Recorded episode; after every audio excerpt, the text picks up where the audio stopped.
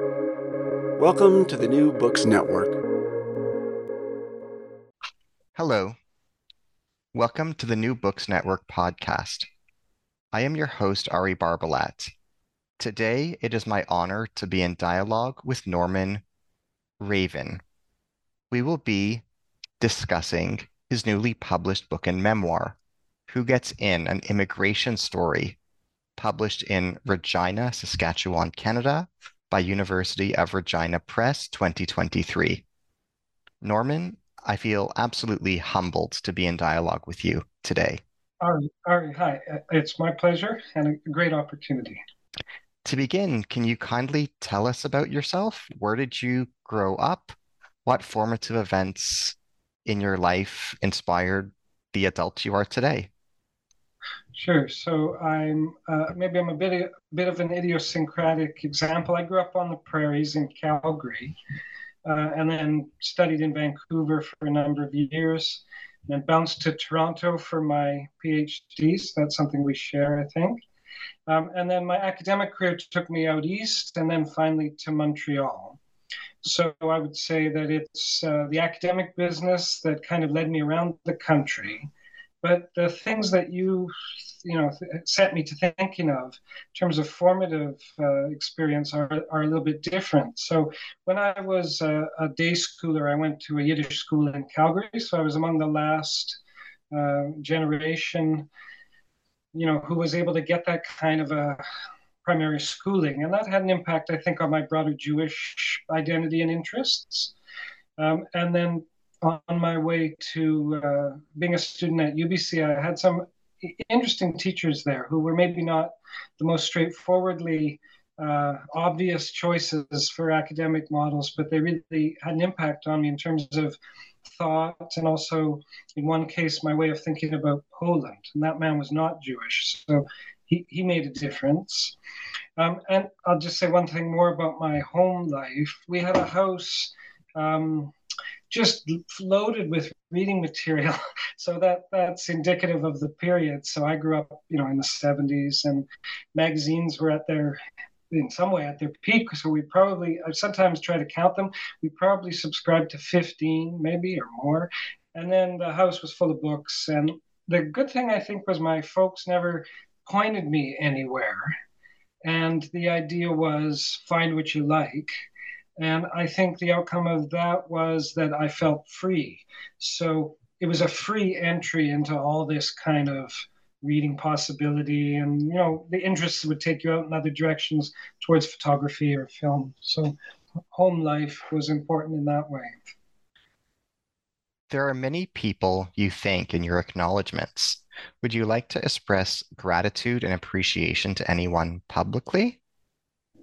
So this this book is unusual on that front, and and boy, do I ever. Um, I, I did have a collaborator, though he's in a sense a quiet one in in the book. Though you encounter him at the end in the acknowledgments, um, and that was um, an uncle of mine who, who himself had a, a PhD, but it was his personal skills and his intimacy with the story that made him so useful. So his name was Avram Eisenstein. He died of COVID just as the book was going uh, to be completed, which is the terrible detail in, in, in my acknowledgement of him. Um, but uh, the story is about his father, my grandfather, uh, so he knew the man uh, in a way that I did not. I only met him when I was a toddler.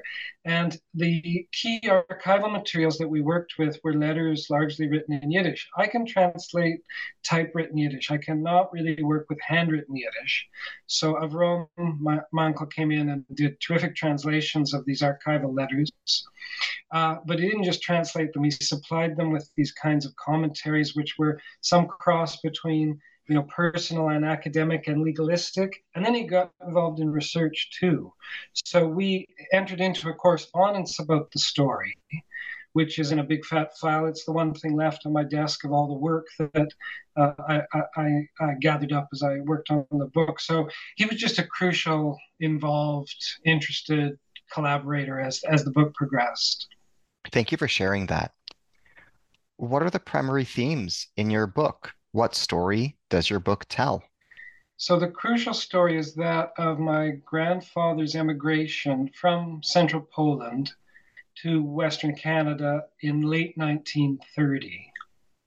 But the specific kind of catch involved with that is that he leaves his wife and two children behind uh, and makes his way into a Canadian newcomer's life with the idea that he'll bring them over, and either he was too idealistic or not too terrifically well informed, but that proved very difficult.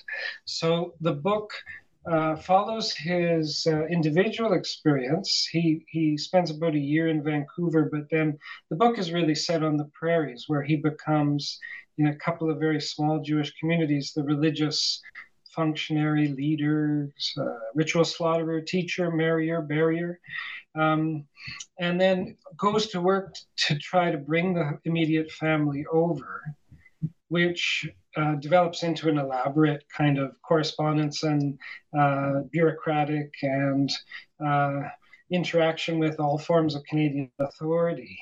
Uh, and the remarkable aspect, I guess, of his activities is that you could look at maybe thousands of other like stories like his, but his attack or his um, un- unwillingness to say no is, is a rather special kind of a um, narrative.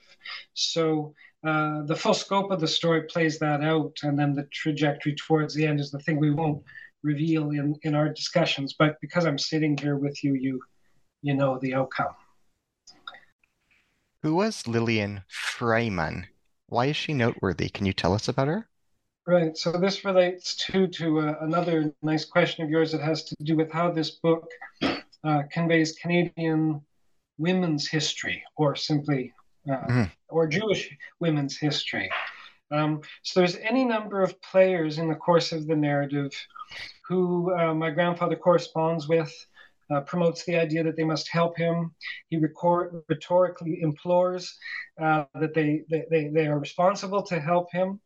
Uh, and the array of people is very broad and it goes through uh, Jewish immigration people, lawyers, um, the provincial legislature uh, people, uh, MPs. On it goes even to the Prime Minister of Canada at the time, R.B. Bennett. But the one who was a woman in the set uh, is Lillian Freiman. And he writes to her late. So this is a part of the story that does arrive in the late stages of the book. But he writes her what you would want to call a begging letter. But someone had explained to him the role she was playing in uh, helping people solve their immigration challenges. And this was just one of the very many undertakings of her entirely under the radar uh, social activism, which took place from her base in Ottawa, where she was very well connected, married to a very well off man uh, who was also an activist and well connected. Uh, and in the case of those two, the, the married couple, uh, they later had a good friendship with the prime minister who's who's not involved in my story. That's William Lyon Mackenzie King socialized with him a lot. But they had access to the the premier prime minister in in my story. That's the conservative Bennett, and by way of all of her other social activism and community work, which was both Jewish oriented and not Jewish oriented. She uh, had access to deputy ministers. She had um, the ear of uh, otherwise very difficult to uh, get uh, immigration commissioners, and I'd have to say she wiped the floor with those characters. So it's not entirely clear as you read your way through my book uh, what her ultimate role is, but in the sort of array of characters whom you meet, uh, by the time uh, the book is starting to, the ends are starting to be tied together. She's she's fascinating. She's crucial. I think she's understudied, uh, and and des- you know really deserves her her um, her reputation to be expanded and and and and thought about further. She there's you know there's certain kind of historical memorial plaques to her in Ottawa, uh, and her house still stands there. It's become the Canadian Army's officers' mess, uh, and out front of that is a plaque, uh, uh, you know, acknowledging some of what Lillian Freiman accomplished in her life.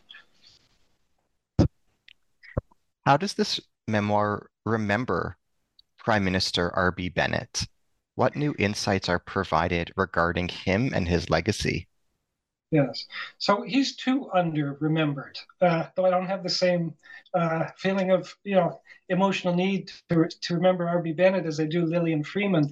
But, um, you know, the other book that, that sh- should be mentioned and is mentioned in the course of my uh, approach to all of this is, of course, uh, Abella and Troper's None is Too Many, which is one of the more famous uh, Canadian scholarly books of the last decades. Um, and the prime minister who oversees and haunts that narrative is entirely the, the, liberal prime minister of the later 30s. That's King. But I was lucky that my grandfather's story is really the front five years of the 30s, and those were conservative years in Canada. Uh, and the prime minister was Bennett. Um, and so some of the questions that are understood or thought to be sewn up in relation to King are, are entirely unknown or un- under considered in the case of Bennett, in terms of his relationship to immigration policy, uh, his attitude towards ethnic, ethnic communities. Um, you know, he was a prime minister in the Depression, uh, early Depression years, the really deep years, um, and in that way had to deal with this kind of economic collapse in the country, and uh, all kinds of policies were affected by that. But then the thing too about Bennett that suited my story so well is though he's born in the East, he comes and makes his way in Calgary. And in that way becomes representative of the, the full, you know, Western picture that my book tries to convey. Though I'm mostly in Saskatchewan with Bennett, I can be in Calgary. Um, and it's interesting to follow, and I did some work on this, his relationship to the Calgary Jewish community. And it was um, normal. It, it wasn't twisted. It wasn't um, unpleasant. Uh, he had he had lots of interaction with his uh, Jewish constituents in, in the part of uh, Calgary where he was elected.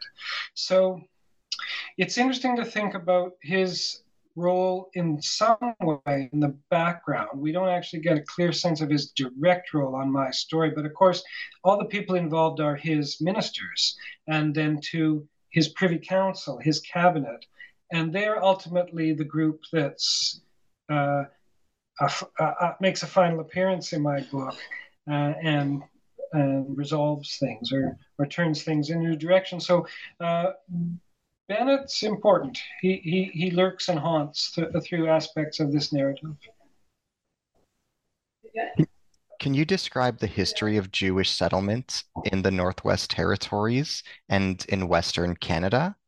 What does this memoir reveal regarding this phenomenon? Uh, and it is an aspect of the book that the odd reader, you know, you can tell they, they moved into that territory and they and they found it interesting but challenging. So uh, our immigration story uh, is most often told in relation to our major centers. So naturally, Montreal and Toronto, with Winnipeg a far off third. Uh, and the immigration regime, which uh, is set up in the early 20th century and develops uh, in terms of different ways of keeping certain groups out, um, takes shape, you know, as it, as it emanates from Ottawa. But in the whole period, they're settling the West. So, a big part of what all of that central Canadian activity is about is sending people west. Um, and I'd say to some degree, this aspect of our history is, is not it's not central. It's not necessarily well known. And in the case of Jews, of course, um, the people who went west are, are the lesser known narrative. Um, and they're doing it though, you know, th- throughout those early decades of the 20th century, and they're doing it uh, as the railroad progresses in the late ni- uh, after the late 19th century.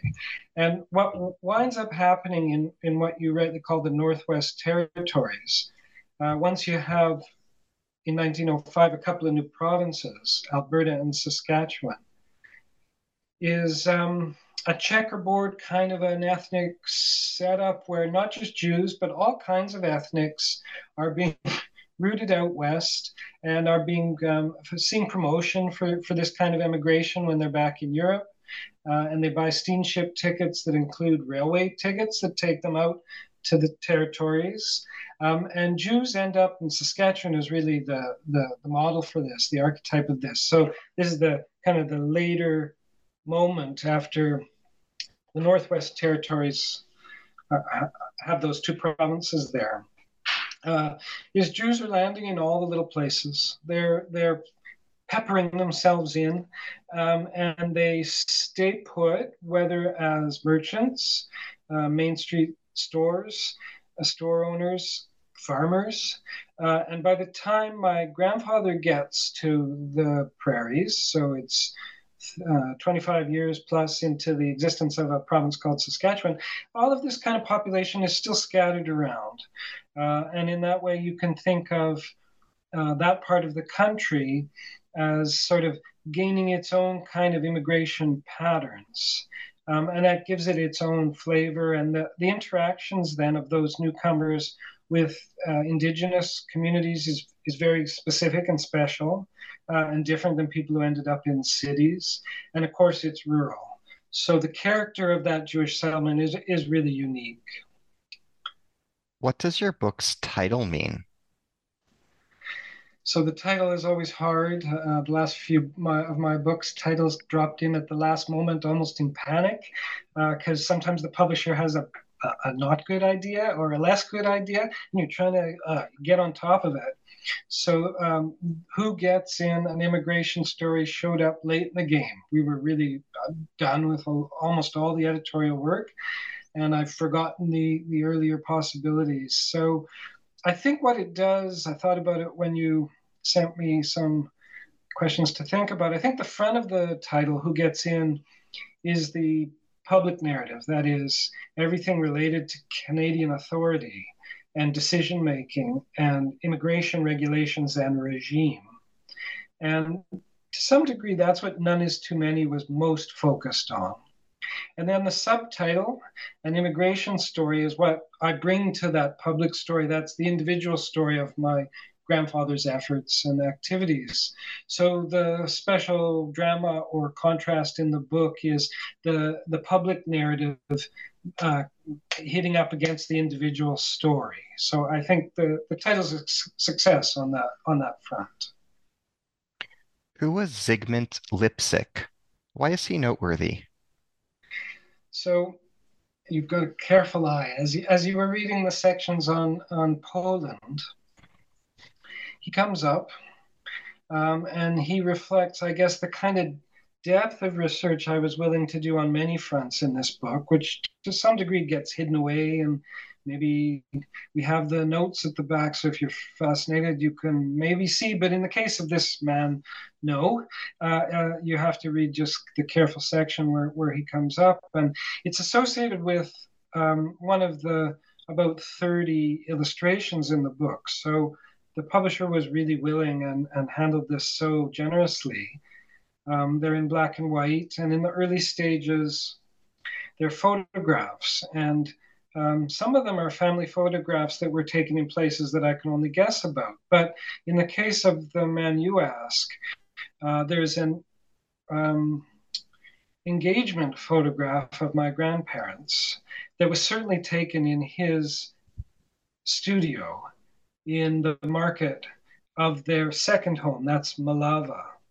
Um, and the thing that you can do with these photographs that's so fun, if it's your type of thing, is you can really read them as texts. So on the front in the book, I, I really read the the look of my grandparents in this photograph uh, and the scrim behind them, and you know the fact that once you start looking at photographs of other uh, couples that were uh, taken in the same studio, it's the same scrim.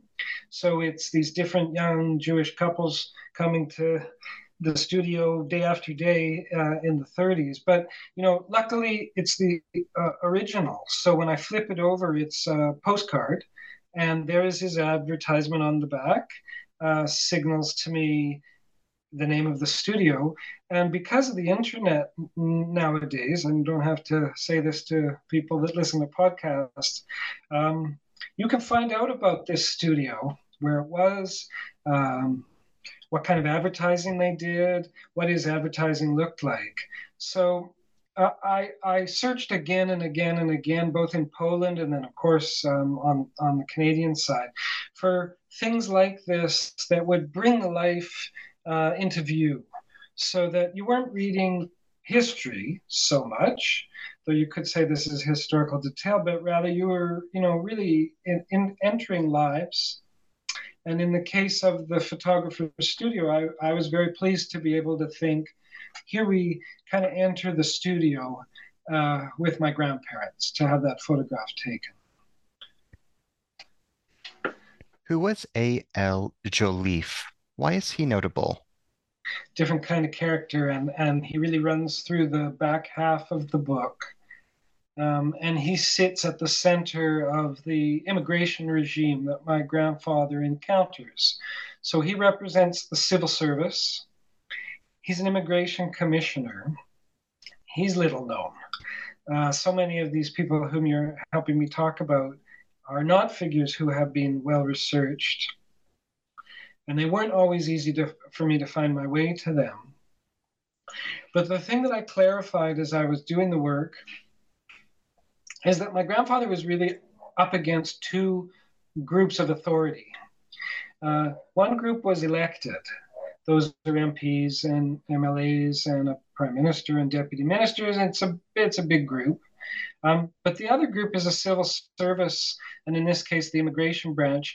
Those people have jobs that last regardless of who gets elected. So they have a long uh, career line. And Jolliffe uh, is in place on the Vancouver port when an important ship that arrived uh, is rejected. His his signature is on letters back to Ottawa from Vancouver to say success. We sent this ship back. That was in 1914. By the time he's in Ottawa in 1930, he's a very highly placed immigration commissioner. Uh, in other cases, in other ways of telling this period, another man shows up. That's F.C. Blair. Uh, he's he's very well known in Canadian historical uh, circles he's not in my files. He's not in my story. It's Jolliffe who is uh, writing letters back, not to my grandfather directly, but to the Jewish Immigration Aid Society, who are his intermediaries, who bring his file forward. Um, and they have to deal with him. My grandfather really doesn't, although he sees sometimes the responses or he hears uh, what what's come back. But I don't think he probably would have understood or even maybe known who Jolliffe was. But I have the letters by way of the, uh, the archival uh, files that I found as I started to work. So I have the, the letters by Jolliffe back to the Jewish immigration aid people to say, this man will not be allowed. Uh, he lied to us when he arrived. He told us he was single. Uh, we could deport him if we wanted to, and we have no interest in advancing his case. So Jolliffe is the bête noire uh, in my narrative, and other people move around him in interesting ways. Can you explain who F.C. Blair was? So he's a counterpart. He he's he's a colleague. They uh, the two of them will see each other in their immigration branch office uh, any any day, every day. Uh, FC Blair shows up on many of the other immigration files of different people that I looked at. He has correspondence with Lillian Freiman, who I found that when Freiman asked him to let X and Y in, he typically did because of the pull that Freiman had. Uh, but um, his way of uh, in, involving himself with these files uh, doesn't find its way into my grandfather's story, except for one aspect that I do look into with some care. That is the way the Canadian government was setting up immigration uh, entry involved uh, staffing at the Polish uh, port near Gdansk called Gdynia. Uh, and that in the new Polish state, so newly independent after the end of the First World War, there was a lot of new uh, infrastructure that needed to be set up, and the Poles were excited about this, and the Canadians were there uh, looking for ways to set themselves up. Blair was there in the 20s looking into this kind of thing, uh, and he helped uh, set up the infrastructure that uh, would then be met by people like my grandfather. That's that's the one case in my story where um, Blair is of interest, and he he he, he like in a much worse way, like ben, uh, worse than Bennett. He he kind of haunts the story, but he he's not a player, and it's a relief because he's such an important role in the None is Too Many version. He's just not, not in play in my file, really. Can you explain to us what the Komagata Maru incident was? What were its repercussions and ramifications, and what new perspectives does the memoir offer on this event? So uh, it's where I start in some way. So uh, I'll open the book, uh, and the and the first line of the book is: "Sometimes a story begins where you don't expect it to."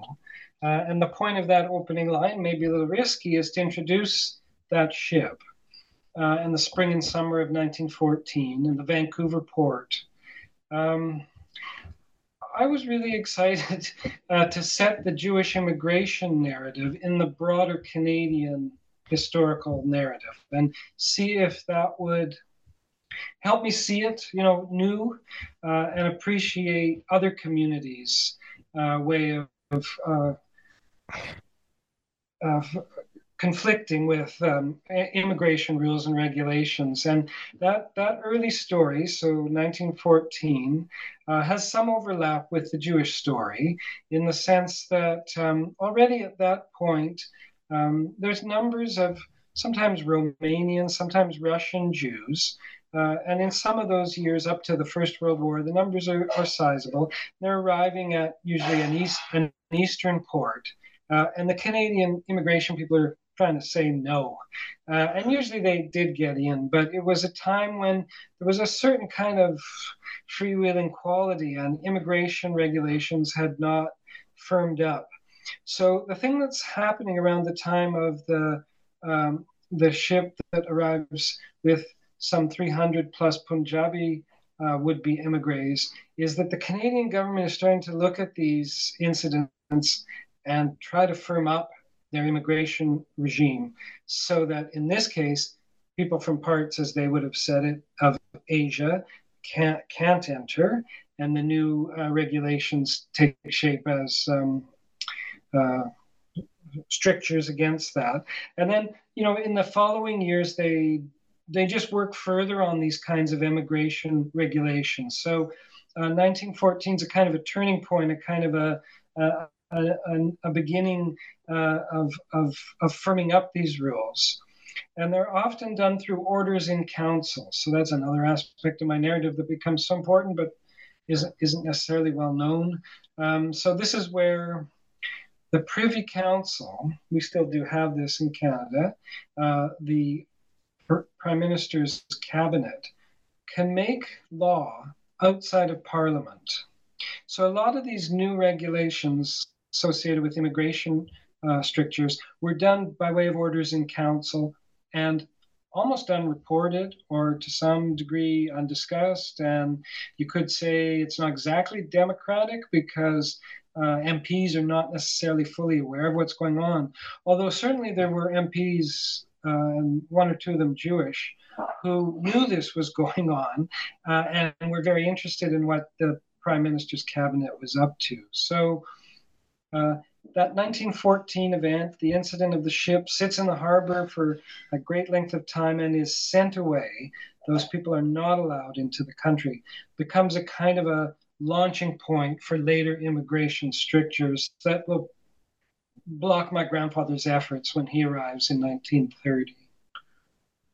On page 62, uh, there's a quotation that I would be curious to ask you to elaborate on. It states yes. it states as follows: Steamship ticket hucksters plied their trade in Hamburg and London. Some of the offers made in European ports turned out to be more fast talk than the real deal upon arrival at a Canadian port, for terms promised on one side of the Atlantic vanished by the time of arrival on the other side. Such fiascos in European emigration had a long history and played like practice sessions for the Komagata Maru incident. In 1900, two ships carrying 2,000 Romanian refugees, with many Jews among them, were held at port in Montreal while officials decided whether to allow them into the country. A landing fee of $10 meant to prove that they were non paupers was deemed unduly low while the ship was in transit to Montreal. The requirement upon arrival was raised to $25 per person, making many of the Jews paupers and in danger of an immediate return trip. In this period, Jews from Romania still found their way in substantial numbers to Montreal. Romanian Jews were on the move by the thousands following a pogrom in 1899. These Fußgängers, foot travelers, trekked on foot to Hamburg. Young men and women trained for months before departing. Each group carried personal belongings, water supplies, and tents, often sporting a special group uniform. Some even had their own press and published their own poems. Can you expound on this passage for us? So it, you know it's it's so packed. So th- thanks for reading it. Uh, the historical details are in their way so exotic, um, and it it takes into account your previous query about the Komagata Maru and my effort, as I say, to get uh, Jewish uh, efforts to c- come from uh, Eastern Europe, with uh, in contrast with other communities. But it's a it's a nice rare case in the book where you get a a depiction of the really early stages of Jewish uh, emigration to Canada, because my book is set, you know, 40 years later. The background of these people's departure from their uh, native places is pogrom. Uh, I would say this is a more conventional idea about the kinds of people that left Eastern Europe and the, Tsar, the Tsarist Empire uh, what their reason was for leaving and what the process was of departure.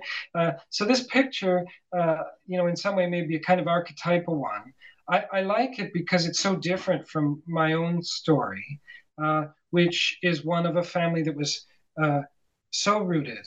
Uh, and the, the, the anecdote that's told as my grandfather departs from Radzanov to go go to Malava and get the train to head up to Gdynia is he tore himself from a house full of wailing women. So quite the opposite. You know, the idea of a, a young man leaving almost uh, at odds with his family who are staying behind. They weren't fleeing; they were staying. He was leaving. So uh, this piece that you've read, uh, it, it, you know, it, it, really does convey a, a, a, better known and a different kind of um, idea of departure. Uh, and this one comes with this unusual uh, kind of set of activities, almost like these young people leaving uh, are, are kind of modeled. They're like chalutzim, they're, kibbut, they're kibbutznik types. They have all this kind of cultural activity that they're uh, busily working on as, as, they, as they go. So it's a place where the narrative kind of spin, spins off in, in an alternative direction. How does this memoir shed new light on Polish history during the times of Marshal Józef Pilsudski? Yes, so I thought about that because you you keyed me, you thought you you sent me in that direction. I'm interested in Pilsudski, uh, and the track uh, he appeals to me. Uh, he's gone. I, I, I, see when I thought about it. Uh, about the time my grandfather's story ends, about, about the time my book winds up. Uh, and he, my grandfather, having left in 30, misses those those final years of the Pilsudski period. But the thing that, that really did strike me, and it's in the book, is that in the translation of my grandfather's letters, so you have them in any number of ways in the book.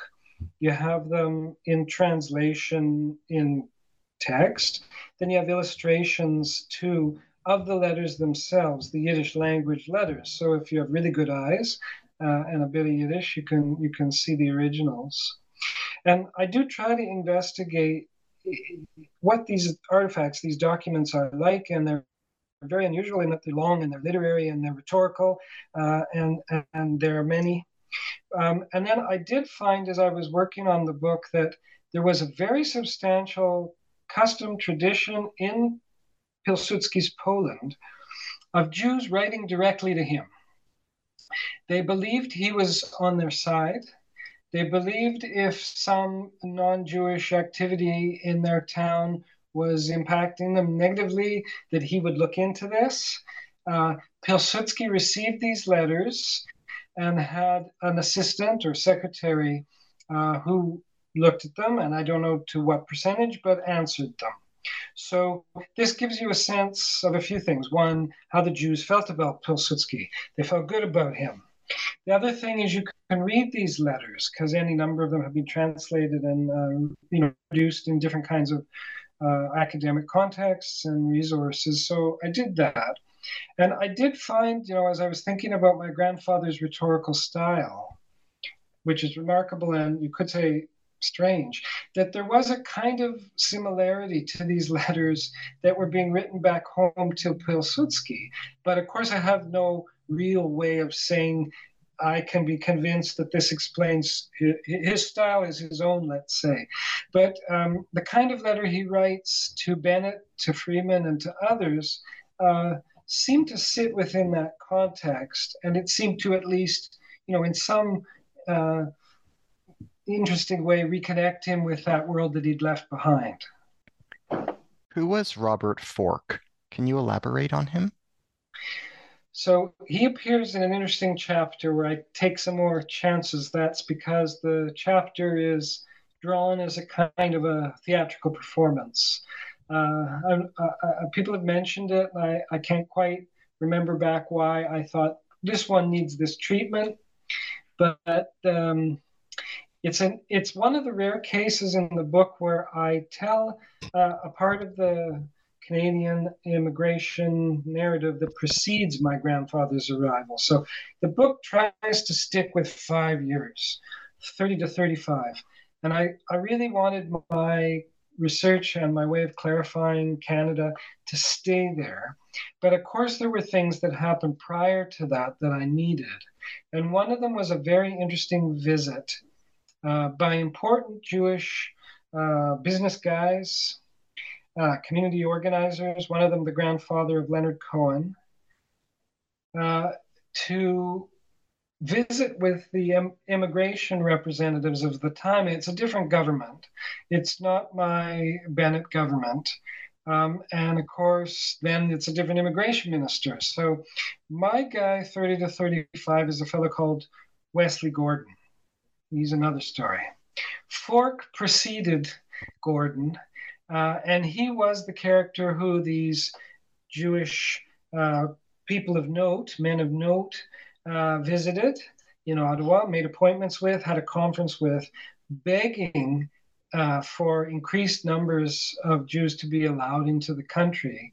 And Forke ducked it and put his deputy ministers into play, one of which is a very dark figure called Egan. Uh, and uh, the way that I work with this material, so it's interesting that Forke is the guy we're talking about. He's off stage. There's off stage characters in this in this part of the book, uh, but he's kind of the overseeing figure at this drama where the Jews, as I say, are begging, uh, and the Canadian representatives are ducking. Um, and it's a kind of a, it's a crucial kind of um, pre-narrative or kind of a setup narrative to all the stuff my grandfather will have to deal with indirectly in, in the later period, about five, eight years later. Who was Wesley Ashton Gordon? Why is he significant? Yeah, so another of the little known figures who's central to my story he's the immigration minister and he has other roles in the period under the Bennett government from 30 to 35. He's entirely unstudied. As far as I could tell, his archives sit nowhere. Um, to find out about him, I had to really read and dig far and wide. I had some lucky breaks. Of course, his material sits with other immigration branch materials in the National Archives in Ottawa, but there's nothing specifically worked out around him. But in the period in which my grandfather is pursuing this goal to bring his wife and his children over, uh, Gordon's the man. Though there's the entire civil service at work under him, but my file, my grandfather's file, certainly made its way up to Gordon. Uh, and the book makes it clear how I can un- understand that. And it's most likely, from what I, I discover, that uh, Gordon discussed files like my grandfather's with Bennett. And it's most likely that Lillian Freiman proceeded to discuss my grandfather's file with Gordon. And then in that way, you know, as the book tells the story of these different figures, the people that you're helpfully asking about, you get a sense of how Canadian uh, civil service operated in in this in this period, and it's a certain kind of a, a hit and miss backroom quality to it. And of course, there's a hierarchy involved, and there's the people really dealing with the files. That's someone like Jolliffe, and there's deputy ministers who also get involved sometimes. And then, if you do the reach and the work, you'll find that the immigration minister himself also gets involved. Um, and one of the interesting uh, instances where uh, Gordon is right on it has to do with a very uh, important memo that appeared uh, later in my story, not specifically about my grandfather, but certainly related to his file. This had to do with all the men who were pleading to bring their families from Poland who had arrived in Canada by lying and saying they were single. This was a cohort, this was a big group. Uh, and the Jewish immigration aid people were on their side and trying to move these files forward, and the immigration branch was not really wanting to. And then it would bump up to the deputy minister, and then bump up to the immigration uh, minister, Gordon. So he he, he's a kind of he's a shadowy player but he's, he's so important and he's he's he's tucked into all of this activity as as i portray it who was W.J. Egan? Can you contextualize him?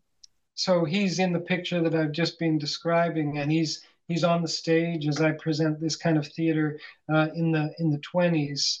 Uh, with you know Forke also in the background, uh, a deputy immigration minister. So again, he's a figure not intimate to my grandfather's story, but he he he's there in the 20s, and then um, his influence retains into the early 30s.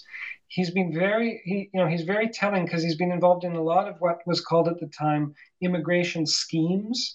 They used those words uh, in official Canadian government documents in a positive way. A scheme was not a bad thing. A scheme was an effort to bring people to Canada.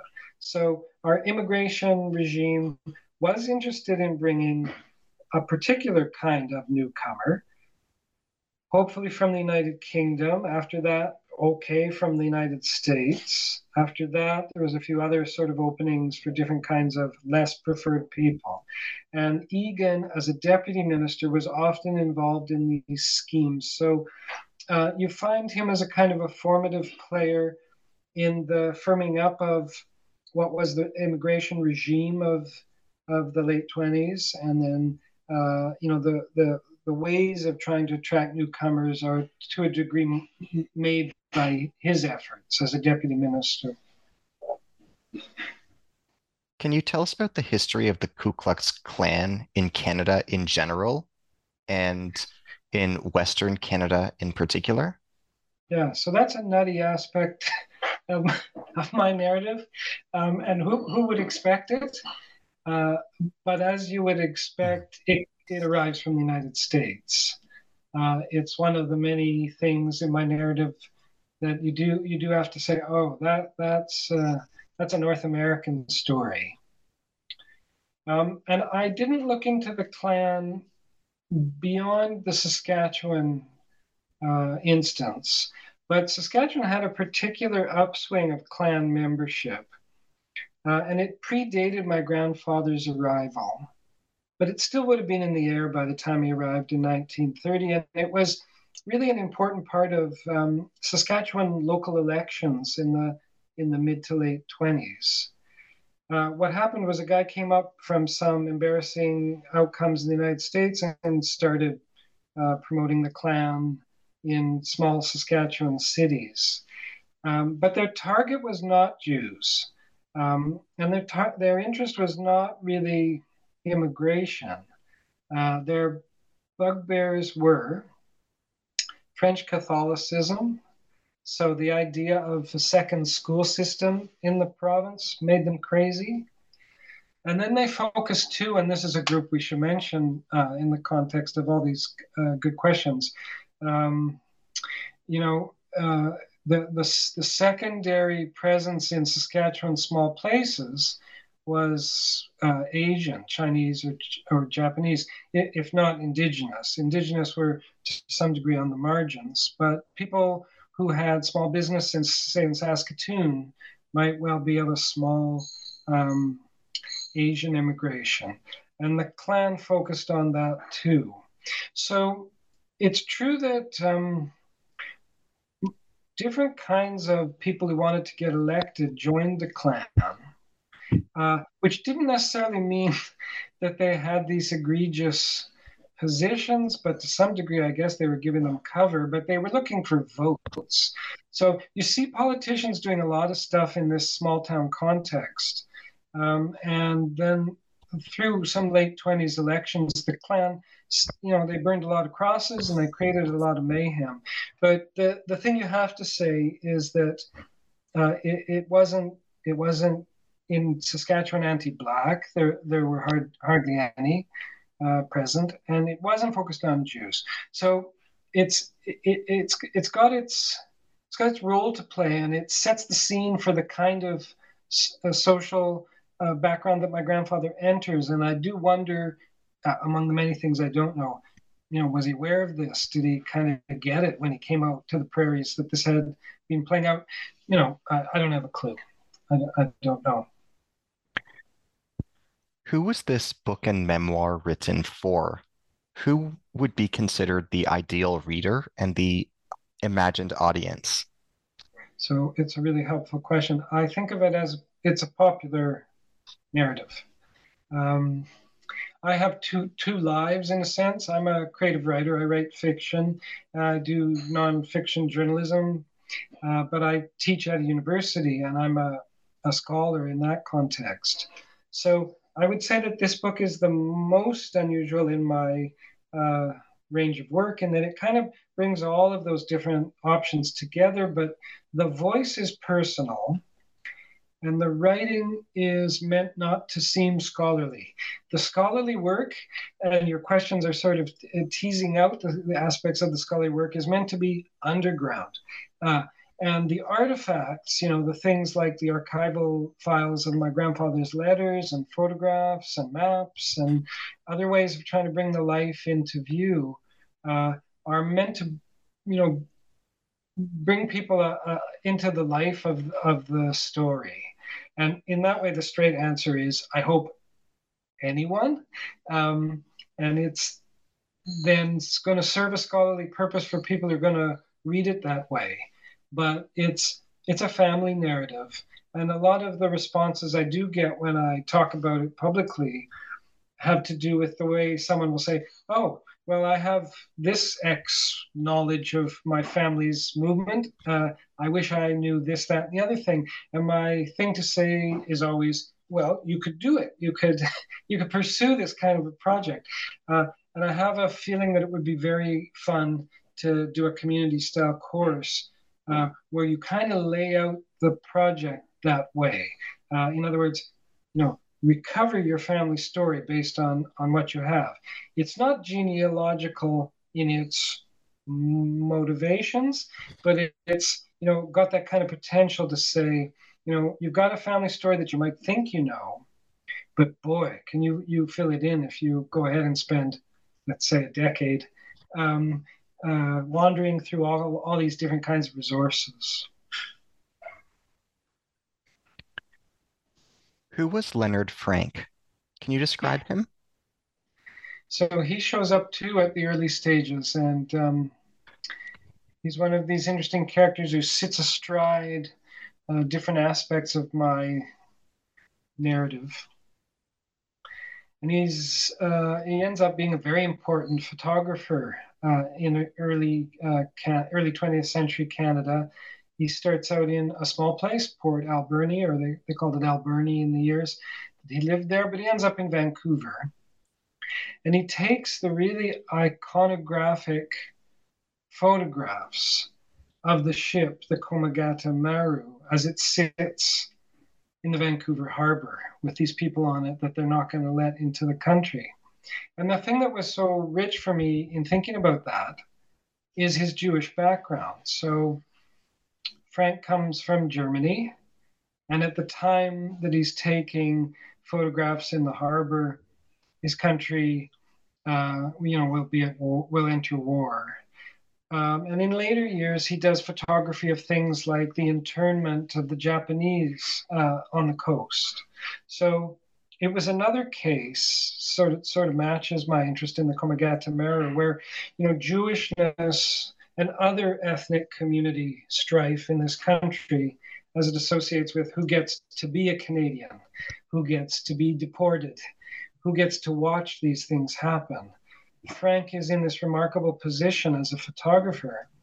And I, re- I really didn't discover his own commentary on what he thought about these different things that he uh, photographed, but that's okay because the photographs, in their way, they tell a kind of a story. Uh, and in that way, he's not a witness exactly to my narrative, but he's the kind of, uh, you know, bystander, side player, who's in his own life got so much uh, happening that is, is relevant to the things my grandfather experienced. Who was Marcus Berner? Why is he notable? So he, he is important. Um, and uh, he's opened up in a chapter which, like the one which is theatrical, uh, takes its shape a little bit like fictional narrative, but I don't make things up in it. But I feel that he's a character who should be in fiction, and in fact, I found that he did appear uh, presented in a, an unpublished novel by a figure who goes on to become a Saskatchewan politician of note uh, in my grandfather's period. Um, so Berner is a long-standing farmer rabbi at a Jewish uh, farming colony called Hirsch.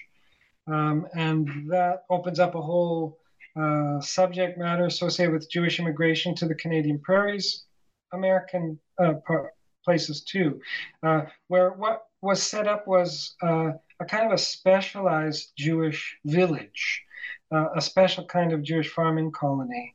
Uh, with infrastructure that was funded by philanthropy that was usually based in Canada, in Montreal. And Berner is uh, an Englishman who comes out and ends up being placed at Hirsch. And he's a longtime uh, farmer rabbi there. He's also the ritual slaughterer. Um, he's an important um, kind of development figure in that particular colony's long history. And he leaves prior to my grandfather's arrival, but there's a man in between Berner and my grandfather.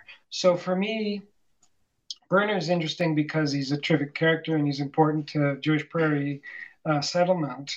Uh, he, happens to have an interesting grandson, a Canadian, a good Canadian poet called Eli Mandel, who's also long gone. Um, but my grandfather, in a sense, is his um, follower.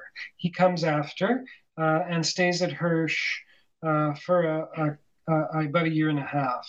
So Berner is a kind of a pioneer figure. My grandfather comes late but plays all the roles that uh, Berner did when he was there as the as the farmer rabbi. My grandfather, in his time at Hirsch, was not a farmer, so uh, Berner is kind of extra exotic. Uh, all these years, farming sections. Uh, successfully building the community. My grandfather, you know, he has these ritual roles in the time that he's first at a place called Dysart and then at a place called Hirsch. Uh, but he's not farming at the same time. Who was Lyon Cohen? Can you tell us about him? So he too is part of that chapter I've been mentioning, Jews begging. Uh, and uh, the the interesting uh, vocal people who who go in that in that chapter and are, are seen to present their arguments to the immigration representatives. Um, in, includes Cohen, uh, uh, uh, an antecedent of, of Leonard, um, and he's a um, he's an important Montreal businessman and community organizer and philanthropist. You know, if Jews had aristocracy, which they didn't in Canada in that period, Cohen is top dog. The husband of uh, Lillian Freiman is kind of on his par from Ottawa. He's Archie Freiman. He he has a a big department store in Ottawa. So uh, Cohen is important in a number of different, um, you know, Montreal Jewish uh, activities in that way. And when the Jewish leadership decides to go and beg and ask for for a, a, bigger quota, as they called it at the time, uh, Cohen was a natural to go. Freiman, of course, was a natural to go. Representatives of the Jewish Immigration Aid Society came along, and this small group met with people like uh, Egan and Forke, but went away uh, distressed. Uh, not, not they, they they're not effective at, at that at that time. Who was Esther Kesnick? Can you say more about her? Yeah, she she's uh, uh, on um, on the scale of characters uh, uh, with a level of unknownness, she's the top. Um, and she takes us back to Calgary uh, and also Bennett. Um, and it's a hard story to tell, and it's it's the one that has no other historical reference points. So I presented in my book with uh, care um, but the the rumors that existed in in the Calgary community uh, when Bennett was a representative of uh, the city uh, in the parliament were that Bennett, as a member of parliament, had a liaison with a Jewish woman, the name of the, the woman you just just mentioned. Uh, and I won't say more because the details of it are so unusual and so absent in the historical record that I guess it's good to discover them uh, in in the context of the book itself. Uh, and Bennett, of course, goes on to his uh, you know much more illustrious activities in Ottawa. Uh, he retains his seat in Calgary, but he doesn't live there after that. Um, but the the story uh, associated with uh, this one Jew- Jewish woman in Calgary who, with her husband, ran a grocery store and, and were chocolatiers. Um, it's another way of thinking about the prime minister in terms of Jews. So the narrative includes it for that reason and not for its kind of, you know, gossip effect. Uh, rather, it seems to point in the direction of new ways of thinking about uh, Canadian uh, leadership and Jews. So it's, it's, it's got that odd quality. How does this memoir recontextualize the life and legacy of William Lyon Mackenzie King, the Canadian Prime Minister? Yes, so there I stay on the sidelines. He's he's incredibly well attended to by the historians. And his diaries are all available, and I looked all the way through them, and it was important to do that. Uh, and his role in the None is Too Many narrative is so central and crucial. And he enters the picture after my grandfather's narrative has a, has a, has a resolution. But you know his impact on Canadian immigration uh, bef- uh, and and Jewish life um, before the Second World War is is so crucial. So I would say that what my book tries to do is uh, allow a reader to think about all these things with King in some way in their minds. But I'm striving without arguing too hard to get them to think about the first half of the 30s without King. Um, though he's he's a prime minister in, in, in different periods. He's a long lasting prime minister. But um, rather to kind of see the bracketed section of our history and Jewish life in Canada under Bennett. But then king interferes from time to time. And one of the interesting side stories there is his close friendship with Lillian Freiman, who's import, really important in, in my narrative. So he he swings in in that way, uh, and then he swings back out again. How does this memoir advance our understanding of the Jewish Immigrant Aid Society and its history and activities? So this is it's another crucial aspect of my grandfather's story that's not well researched. Uh, and I don't know the reason for that. Um, so that agency, that society, uh, existed long before my grandfather's uh, experiences, of course. And they asserted their efforts from a base in Montreal under different executive directors with some field offices. So they had an important field office in Winnipeg. And it was the first point of contact, whether in Winnipeg or here in Montreal, of uh, locals, Canadian Jews, who were writing to say, listen, I've got a problem. And they would proceed from there, whatever their narrative was. In my grandfather's case, he writes first to the Winnipeg office and encounters there a very interesting representative of the of the JIAS. Uh, M.A. Gray, has got his own terrific story. He's also under researched. Uh, Gray is kind of the Winnipeg representative, and Gray has access, uh, though he's not the executive director in Montreal. So, what you start when you write that first letter to the Jewish Immigration Aid Society is, you know, the, the, the possibility that you might follow through and bring the family over whom you're struggling to bring. Gray gets involved from the Winnipeg office, in my case, sends it then ultimately, of course, to his main office in Montreal. The executive director there, A.J. Paul, a very understudied, understudied and interesting figure, has access in Ottawa. He makes regular trips to talk with immigration representatives. Uh, he lets files sit when he's told no, and he comes back again. Um, he takes a new approach when the initial approach didn't work out. The Immigration Aid Society offices, of course, worked in all languages. Uh, their, their correspondence is, is very commonly in Yiddish. So my grandfather's letters arrive there in Yiddish. They become this crucial intermediary on their way to officialdom uh, in a language my grandfather is not yet, uh, you know, co- su- super competent in. So um, their their role in all of these files is is so interesting and so long uh, uh long attended attentive um, and and and underplayed. And then the lucky break for me was that their files were maintained you know, I don't know enough about archival history to really know what how lucky and how unusual this was, but if you have a family that came to Canada and corresponded with the Jewish Immigration Aid Society, that paper file still exists. And in my case, it was a good sized file. So without that file, and we could have said this sooner, I couldn't have done the book.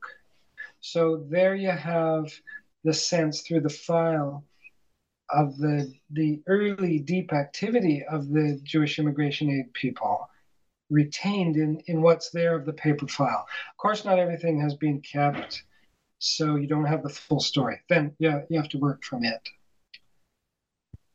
What does this memoir teach us about the history of the Jewish Colonization Association? So uh, they are they are well studied um, and they're important and they, they were based in montreal in canada uh, and they had important uh, community figures uh, heading them up and helping them fundraise uh, like Lyon Cohen. And they were funded to a large extent by european philanthropist um, hirsch baron hirsch which the colony was named for and they managed a network of efforts uh, of immigration reception, some of it in the cities. Um, that had to do with training and also education, but they also uh, managed colonies further afield, and they had a wide range of colonies spread out in Canada. and the JCA managed Hirsch. So, in the case of my grandfather's first arrival in Saskatchewan, he goes to a place called Dysart. It's not supported by uh, the JCA. He's he's with a little independent farming community of Jews there. But when he gets down to Hirsch in the second half of his time in Saskatchewan, there he's a s- salaried worker uh, for the JCA. He gets his $100 a month from them. Uh, and when Berner before him decides that Hirsch needs a synagogue, he writes numerous letters to the JCA in Montreal and he won't take no for an answer. And he writes them to uh, Cohen. Um, and in that way, the JCA is kind of the umbrella. Uh, it's the boss organization, it's the source of funding. Uh, it sends out investigators and officers to these uh, colonies as they develop in a place like Hirsch. Uh, and the people uh, report back. Uh, and you know all of those colonies had to kind of argue for their existence and for their funding. And in, in the case of a place like Hirsch, the JCA was the organizational force for keeping it going. Can you tell us about Agnes MacPhail for listeners who may not have background in Canadian history? Can you describe her biography? So she's the one other telling Canadian woman in my narrative. Uh, yeah, you have my grandmother, my grandmother. She is not a Canadian woman in the story. You have Lillian Freiman. She's so important. Uh, MacPhail appears, you know, as part of the kind of the setup uh, of my way of trying to convey what Canada was when my grandfather arrived. She she predates him in the sense that uh, she is a uh, she's the first female member of parliament and then goes on after that to be a member of the Ontario legislature. So she's one of our, you know, key five early female figures who are uh, much beloved, and they have a statue on Parliament Hill, which you can visit. Uh, one of these brass things, kind of fun. They're having tea. Um, but the thing about MacPhail, so she's a heroine, let's say on certain fronts. Um, she was a eugenicist, uh, and in that way, um, I enter the territory of her role in uh, Canada the, the, of the years before my grandfather's arrival to try to account in, in, as many ways as I can for how different parts of Canadian uh, intelligentsia and p- power groups thought about ethnics. And the sad aspect of this is that MacPhail, with her statue on Parliament Hill, and in one case, her face on a on one of our uh, bills, um, you know, she you could read her speeches in Parliament, and she sounds a little bit on these fronts like a Nazi.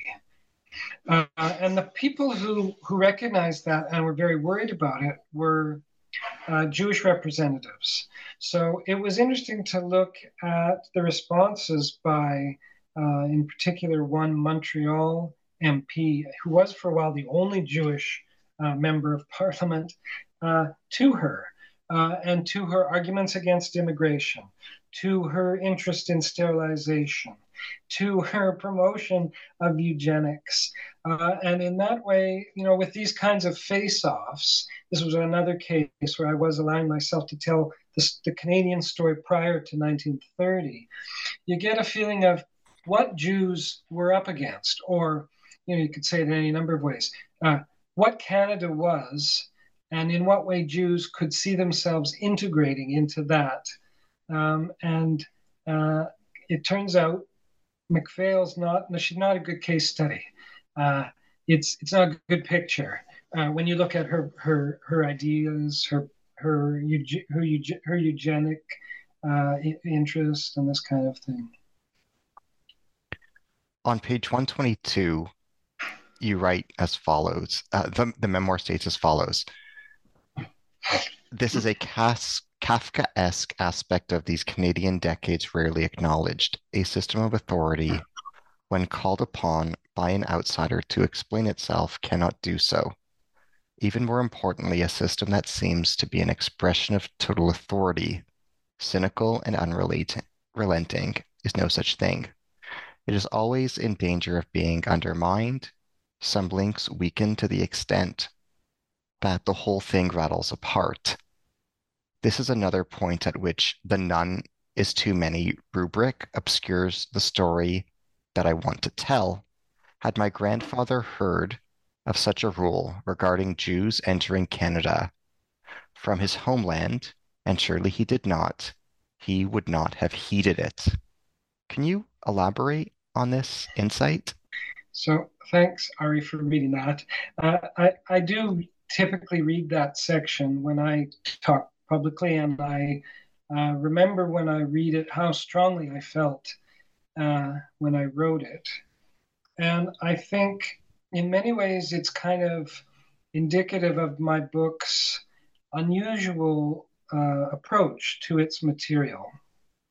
Uh, and also, it arrived not by my conceiving of it, rather, it arrived by way of my following my grandfather's trail uh, via the archival letters and then all the investigations associated with what they led me to understand. Uh, and then, two, it helped contrast uh, the impression you get from a lot of historical work, including the, the, really influential book, None is Too Many, which is told from the top down so that you really understand the authority and the way the door shut, and in what way the immigration regime was airtight, and in what way the numbers, you know, were steered steered away, steered back. Um, but the reality of of my story, my grandmother's, excuse me, my grandfather's story, uh, is is the opposite direction. The the uh, the effort coming from below, and the extent of the activities, and then following through all the different outcomes that he gets by way of his efforts, uh, as the the paragraph suggests, is that he can't know that he's having this effect, which is funny, but. Uh, the, the effect is, as that paragraph suggests, is that the letters operate in ways. The responses they get have effects that are unpredictable. The reverberations associated with certain other people's activities, too, are either unpredictable or you know surprisingly effective so that it's something like watching the opposite of an airtight system so here i'm just kind of uh, not not as good a way as what you read saying a, a similar thing the way the thing is broken up from below. Uh, and I always try not to give the ending away because the book works a little bit like a detective story, and you want to find out how does this come out. Uh, and um, th- this paragraph is is so evocative of that. Who was Meyer Lowe? Can you tell us about him? Yes. So, a, a close reader you are. Um, so the book has a kind of a um, a closing movement. Uh, and it has to do with the resolution of my grandfather's story, about which you can tell I'm, I'm avoiding uh, revealing. Um, and there was a lot of elements in his documents that suggested that his activities affected other people. By that I mean the outcome of his file uh, drew um, it reverberated outward in a large way, and there's a variety of possible outcomes that I wasn't able to prove. But I, I was able to trace the link between my grandfather's file, mostly through the Jewish Immigration Aid Society activities, and another family. And that's the fellow you mentioned, Meyer Lowe. He doesn't come into focus. I know what he was up to in Winnipeg, and he, his file at the Jewish Immigration Aid Society is, is quite slight but it's it's of interest. It's kind of a contrasting file to my grandfather's. And his outcome, his resolution in the case of uh, his efforts, is certainly related to the, that of my grandfather's. So what you have with Lowe is another of the liars, let's say, another of this cohort that I uh, recognize that uh, the immigration authorities had been worried about, concerned about what to do. They'd come as single men, they'd left their families behind, they were trying to bring them over. Um, and I would have liked to tell more stories of that cohort.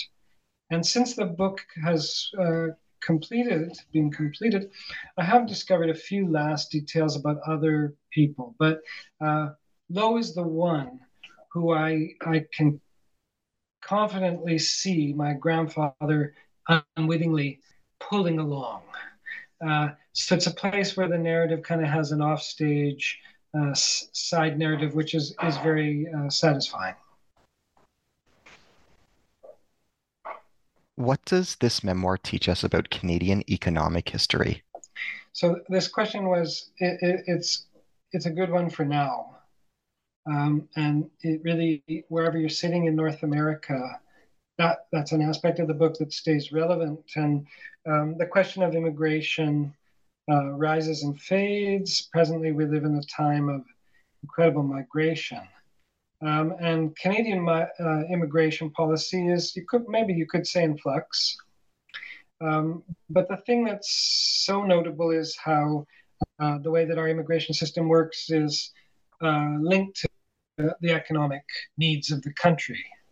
Uh, and nowadays, we, we operate in ways that bring people uh, who will invest in certain ways and also have, of course, certain technical and professional capabilities. So when you look at that in relation to uh, my grandfather's period, you can really see that in, in a very important and kind of telling way, uh, immigration is bound up with economics, and and uh, the the economic scene drives drives it. Uh, and in my grandfather's period, of course, the economic scene was, was dark, uh, and the depression created a very, you know, rising nativist outlook, and people were out of work. Uh, and the idea then was one, uh, newcomers took Canadians' jobs. So the feeling was a newcomer wasn't a Canadian.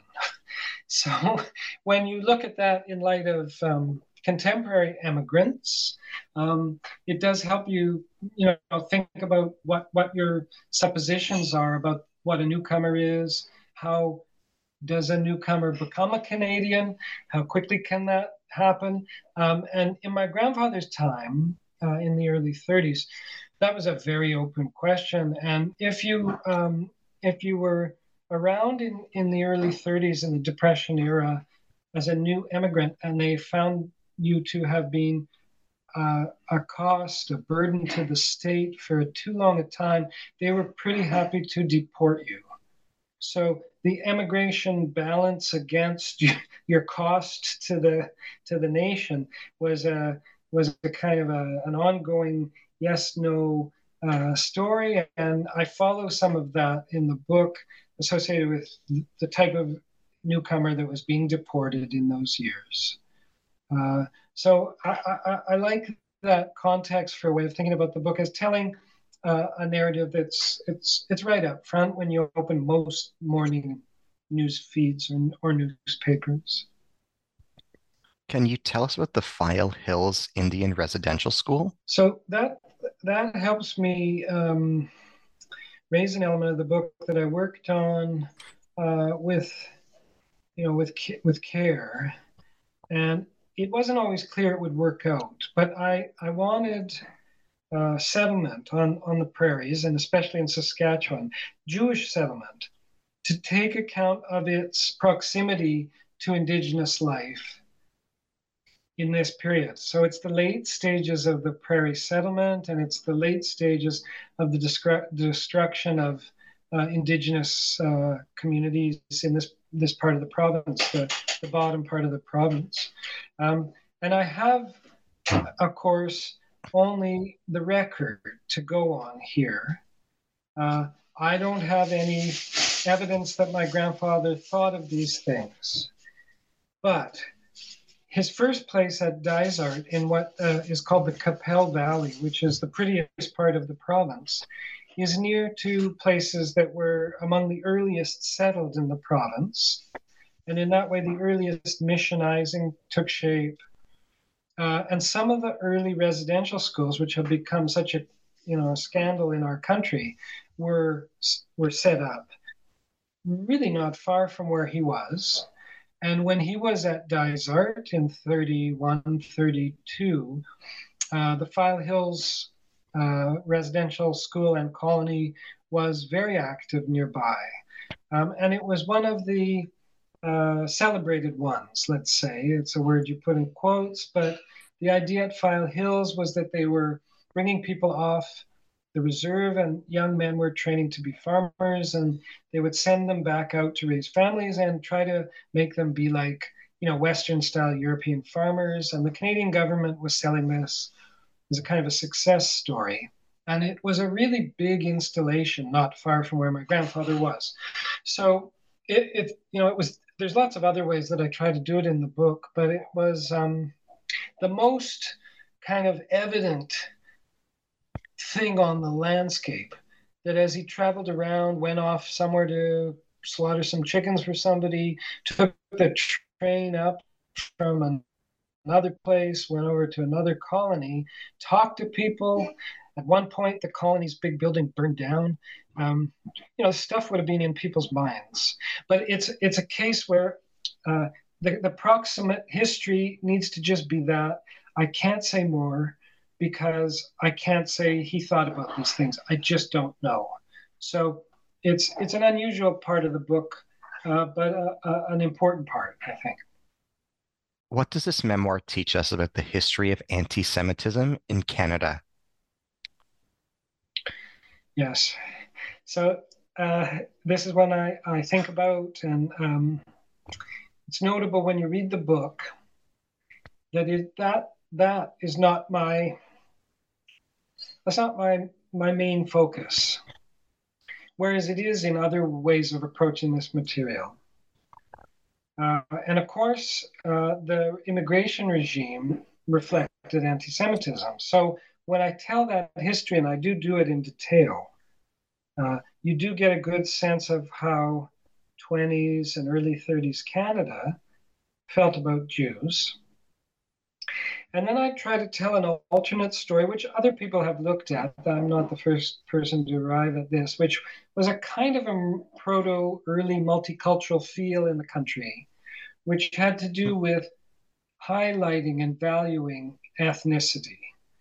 This had to do, of course, with bringing in ethnic immigrants and settling them, but then it had this kind of side quality of uh, enjoying their folklore and their dance and their clothing and this kind of thing.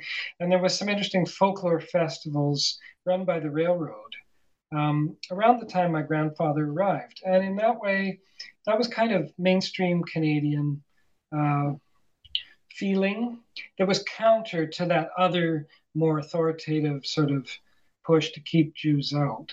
So I think I try uh, to tell both sides and to try to give a sense of Canadian uh, potential and variety. And then, of course, throughout the narrative associated with my grandfather's efforts, you don't get away from the immigration branch um, and their effort to stop him. But the, the interesting contrast is that when he, he does access the other power group, that is, elected officials, they're pretty open to him.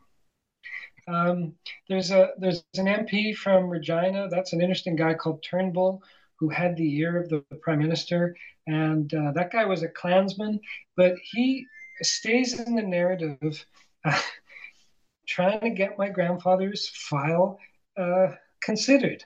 So, I guess your question, which is so important and so central, you know, to the the narrative and, and the time.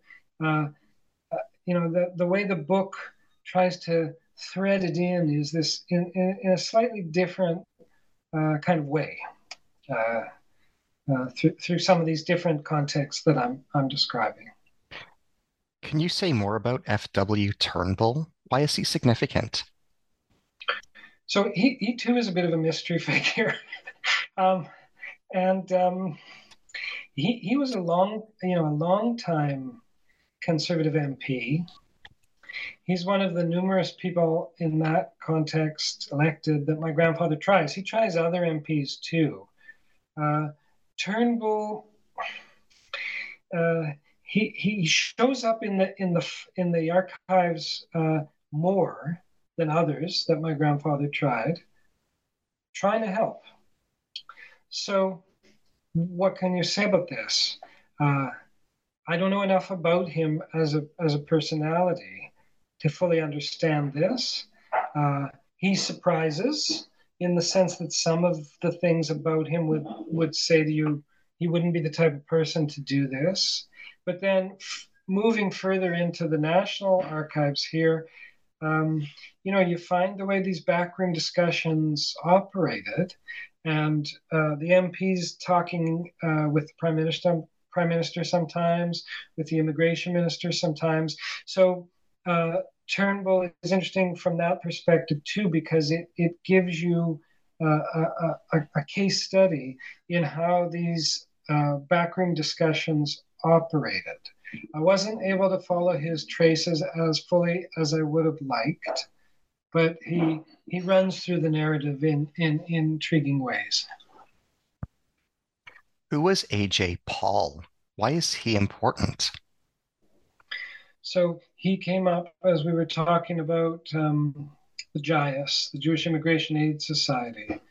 Um, he's in play throughout my grandfather's activities. He's the executive director the whole time, uh, based in Montreal. Um, he he writes many many letters. He's he's directly on the file, uh, which reflects how these immigration aid people worked, seemingly endlessly. Uh, and without without dissent.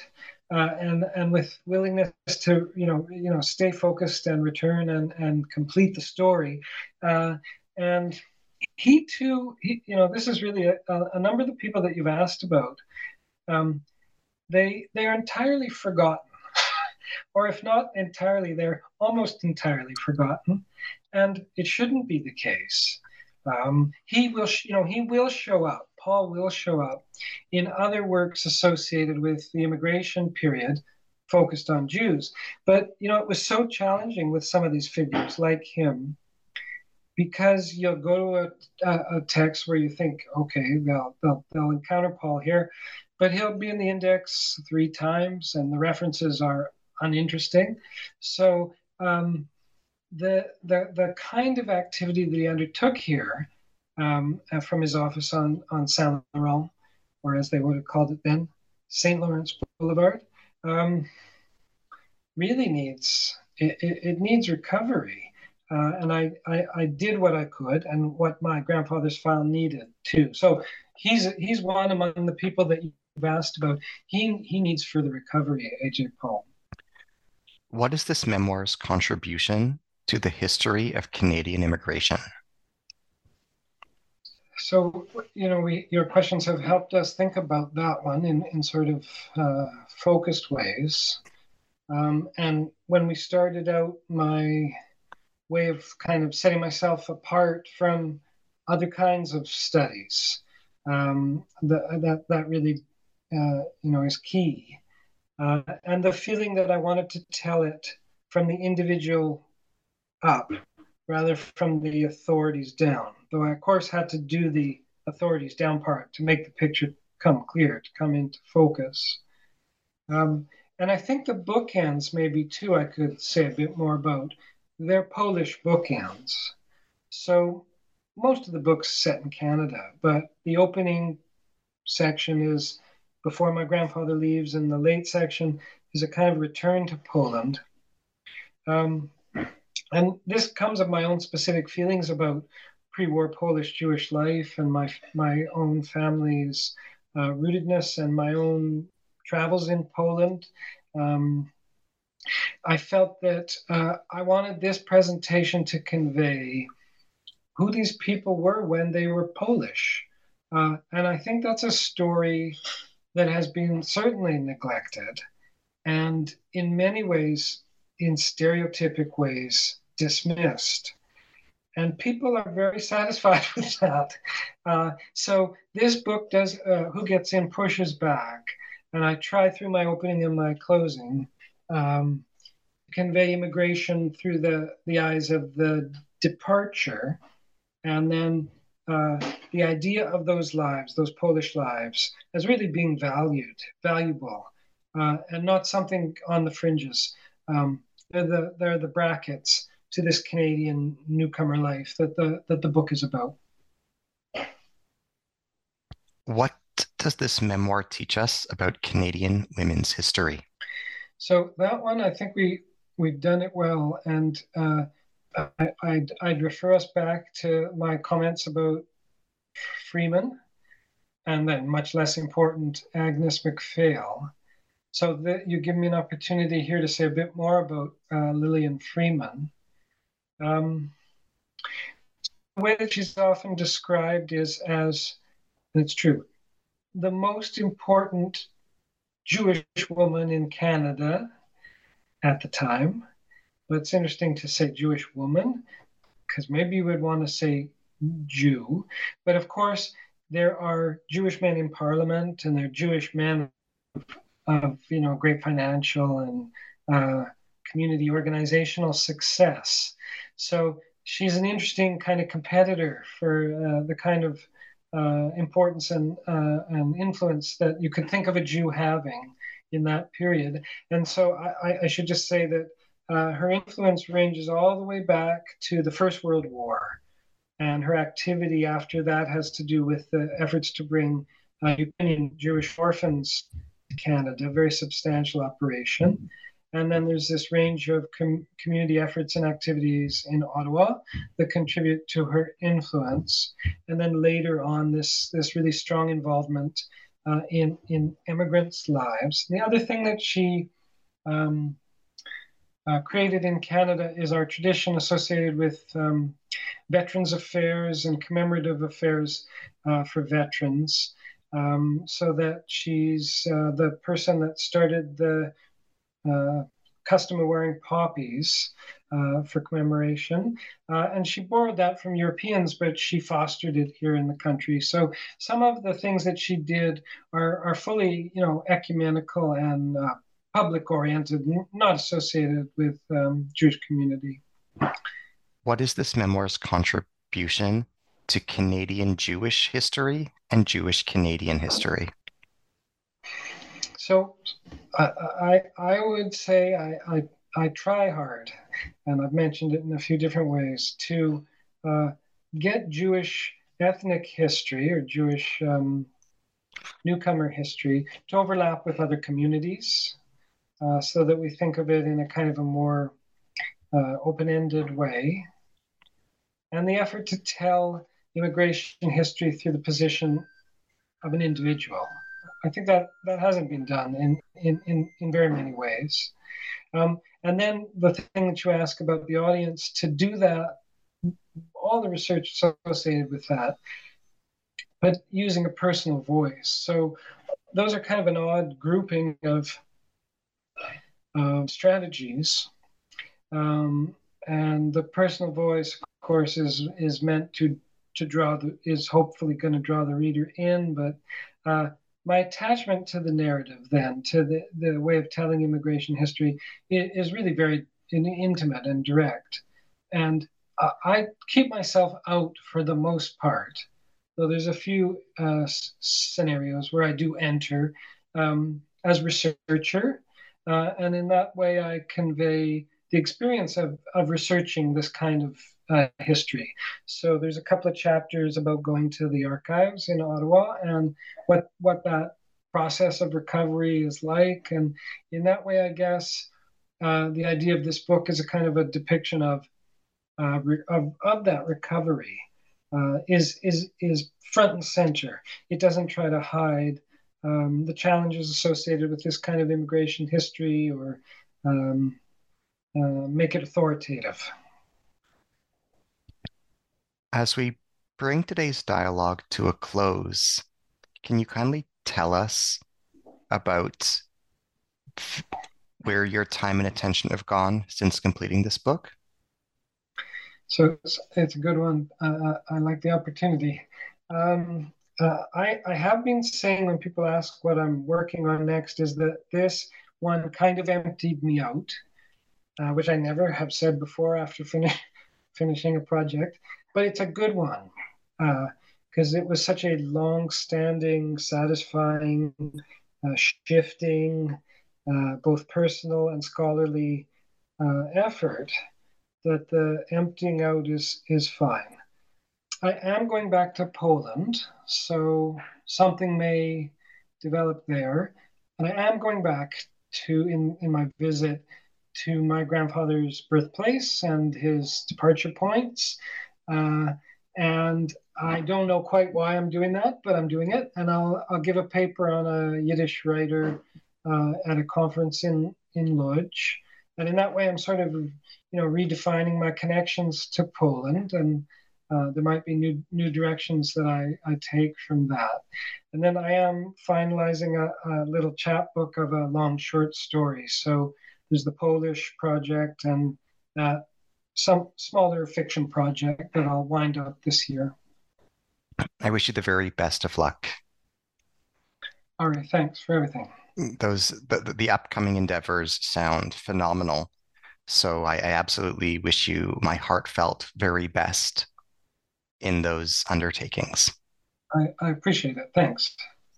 And as well, thank you for all the silent sacrifice that you endured and invested in this project for the benefit of wisdom itself and for the benefit not only of all humanity, but also of all your present and future readers. Thanks. Thanks for saying so. As we bring today's dialogue to a close, I'm your host on the New Books in Jewish Studies podcast today, Ari Barbalat. I've been in dialogue today with Norman Ravvin. We have been discussing his newly published book, Who Gets In? An Immigration Story, published in Regina, Saskatchewan, Canada, by University of Regina Press, 2023. Thank you.